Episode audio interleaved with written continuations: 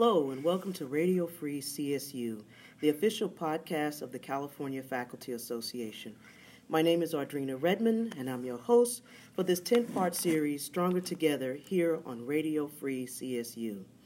This series is inspired by the intentional anti racism and social justice transformation CFA began in late 2016. In each episode, we'll discuss one of our 10 guiding principles with a CFA leader activist. However, we have something special planned for you this time. Our hope is that you too will be inspired to engage in anti racism and social justice work and, and join us again for more conversations about why an anti racism social justice transformation is necessary. Today, we are joined by Tenslin Sims of the Service Employees International Union Racial Justice Center and Anika Fassia of Demos and Demos Action. I'm going to let them introduce themselves. So, Anika? Thank you, Audrina. Yes, my name is Anika Fassia, and I'm the project manager of the Race Class Narrative Project, both with Demos and Demos Action. Mm-hmm. Tenslin? Yes, and so I am Tenslin Sims, as, as you've said, and I am a communications coordinator at SEIU that works in partnership with the Racial Justice Center. I'm going to let Anika explain. Uh, what is the work that brought us all here? Thank you, um, Audrina. So I want to make sure that I give a shout out to our principals of the project. This was definitely not um, done in isolation. Uh, we uh, worked with Ian Haney Lopez, the author of Dog Whistle Politics, also a law professor at Berkeley, and nationally known uh, linguist Anat Shenker Osorio of um, ASO Communications. So um, they actually had a conversation, the two of them, um, from the intellectual underpinnings of Ian's book, Dog Whistle Politics, which basically talks through the history of how racism has been used very effectively as a divide and conquer tactic of the, the right wing or the conservative um, side of politics in order to build vast amounts of economic wealth, therefore exacerbating economic inequality to levels that we've never seen before. And so, through their conversation, it became very clear that we needed to highlight this strategy and create an alternative, and that particularly after the, and especially after the 2016 election, where the dog whistle became a bullhorn, was that this was the time more now than more now than ever that we needed to no longer be talking about should we or should we not talk about race, but when, uh, but we need to talk about race now, and how can we most effectively do that, which was the impetus of this project, and. Um, given Ian Haney Lopez's uh, relationship to Heather McGhee, um, who was the former executive director of Demos and Demos Action. She was a, also a student of his, um, and he being a senior fellow, it made the most sense for Demos and Demos Action to be the organization where this project was housed. Yeah. Fascinating. So I I have had the pleasure of hearing some talks and seeing the works and reading the works, and I think it's um, really transformative. Not to overuse that word here, but this really is transformative. So let me to what did you find? What what did you find from let's say the general population, and then what did you find when we talked to union households? So Anika, what did we find in the general population? Sure. So we we did uh, this both in a qualitative phase and a quantitative phase. The qualitative phase, um, which was done in partnership with Brilliant Corners Research Strategies, Cornell Belcher, um, where we did 14 focus groups, both um, in states Ohio, Minnesota, California, Georgia. And then from those focus groups, we really got a sense of the anecdotal evidence of like where people are at in terms of having these conversations and then took that knowledge into a quantitative phase where we did a national online dial survey where we um, rep- we did a sample of 1,500 representative adults in the United States, with over samples in the African American community, the Latino community, millennials, and low propensity voters. And we also had the opportunity to do this at the state level in Ohio, Minnesota, California, and Indiana. So there was five surveys fielded at once.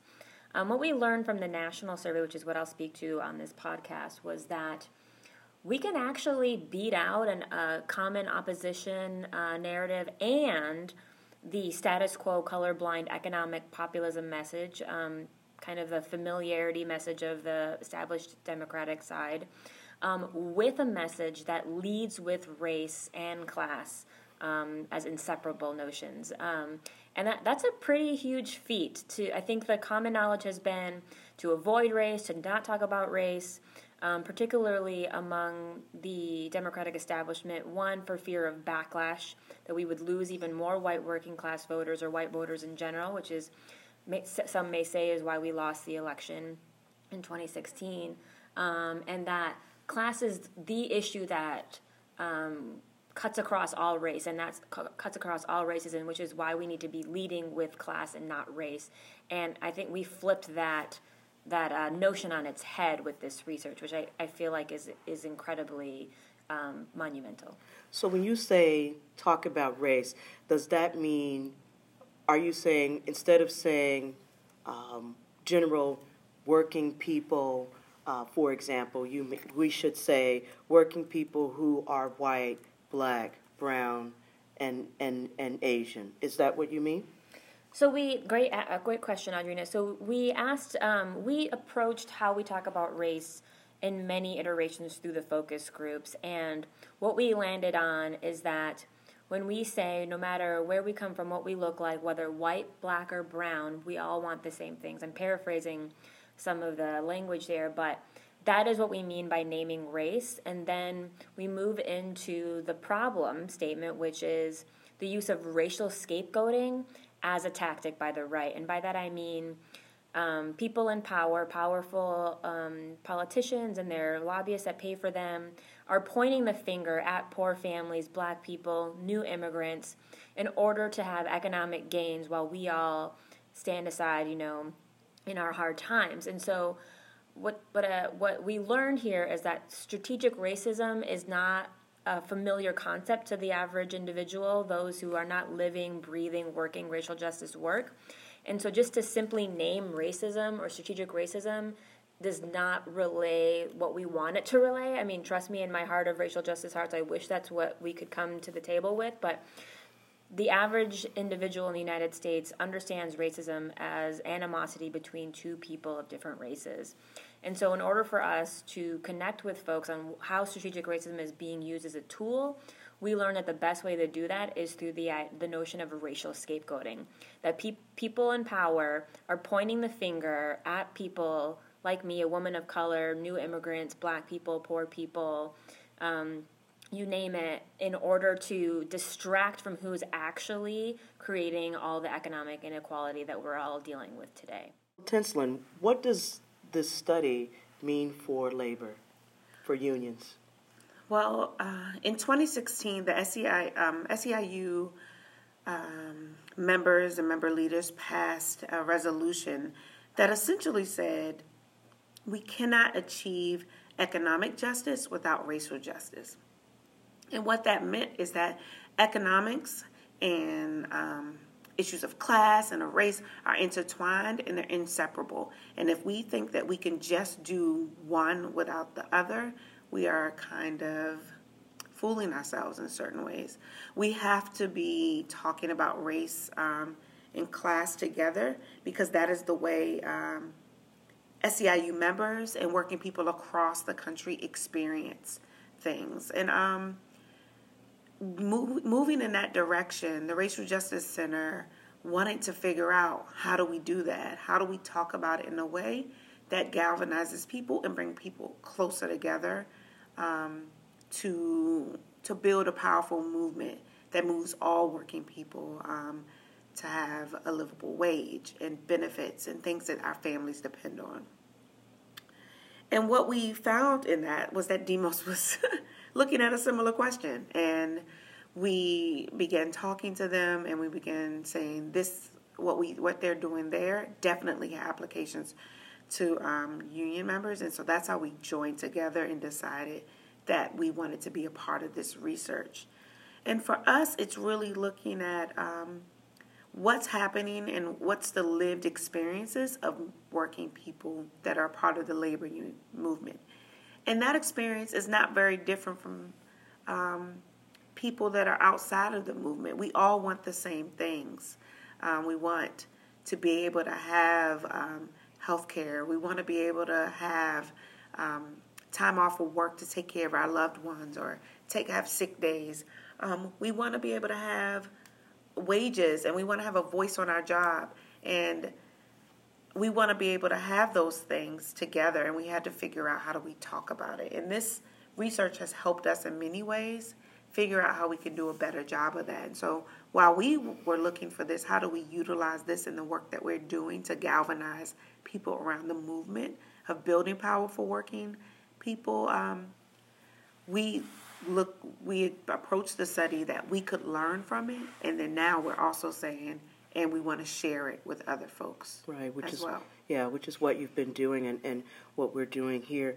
So anika you talked a little bit about the results eh, the national results and uh, that it's important to uh, talk about race specifically call out those races and be cl- race race, not racist, but races, um, as well as I clearly identify the the the other side, and we would call them the the greedy rich or the certain politicians, certain politicians, lobbyists that pay for them. Lob- okay, okay, and so did that message, uh, uh, Tinslin, is that the same message that resonated with union members when they were uh, surveyed? I guess that's the right word. When they were surveyed.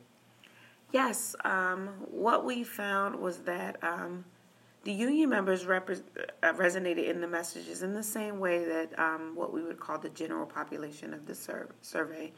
Um, we did not find anything that would um, make us think that this is not something we should be talking about with union members. We found out that a race class narrative was much more powerful when speaking about how working people could come together, and that didn't matter if they were in the union or if they were outside of the union.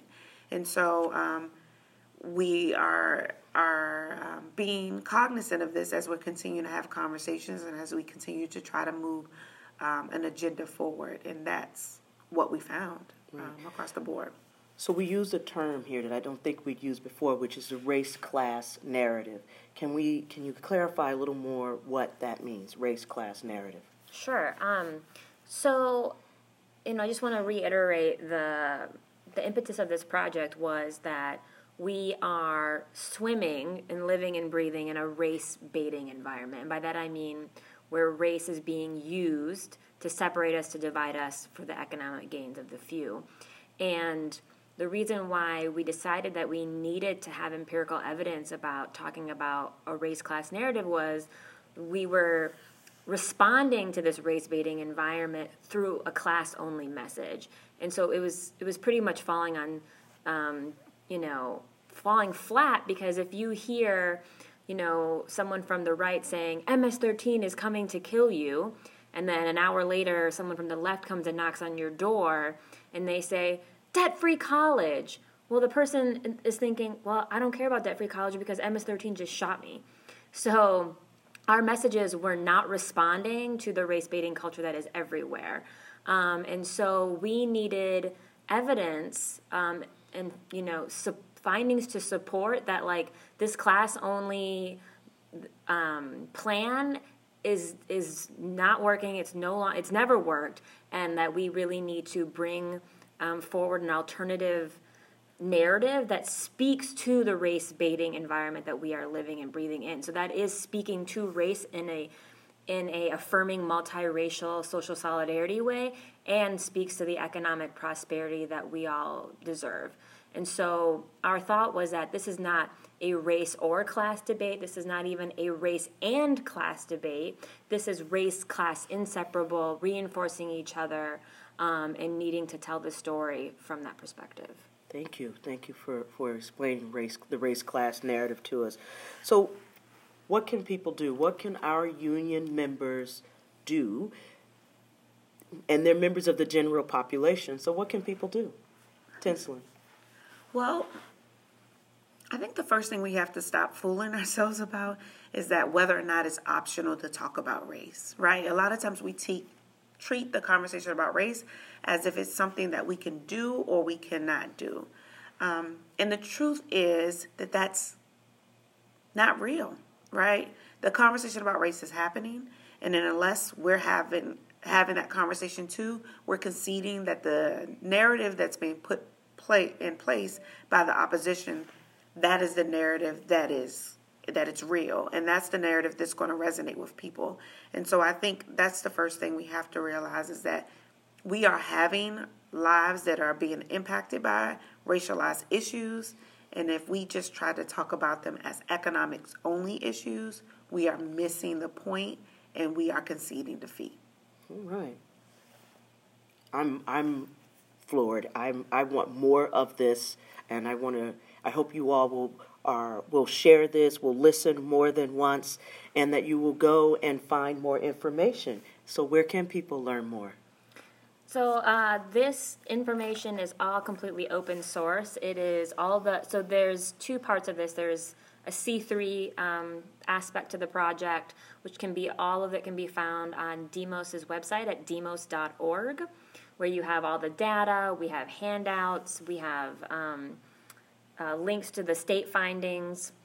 And then we also have a video that brings these messages to life that was done in collaboration um, through the Peoria Project. And then for the partisan um, aspect of the data, you can find that on our Demos Action website at demosaction.org. That's the C4 aspect of the research. If you have um, specific needs where you would like to incorporate this into your work, whether that's through door knocking scripts, blogs, op eds, you want to bring a training to your team or have a webinar for your staff, please email us at rcn at demos.org and rcn at demosaction.org for the political side. And so, Teslyn, for people who are looking for specific union support around this work, where would they reach out to find more information? Um, everyone can reach out to the Racial Justice Center, and the email address there is rjc at seiu.org. All right, thank you. So, thank you so much. I've been joined today by Tenslin Sims of the SEIU Racial Justice Center and Anika Fassia of Demos and Demos Action. My name is Audrina Redmond. I've been your host.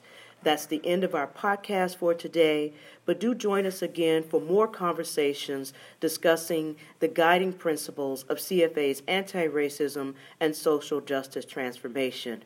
Remember, transformation is an action verb, meaning a thorough or dramatic change in form or appearance.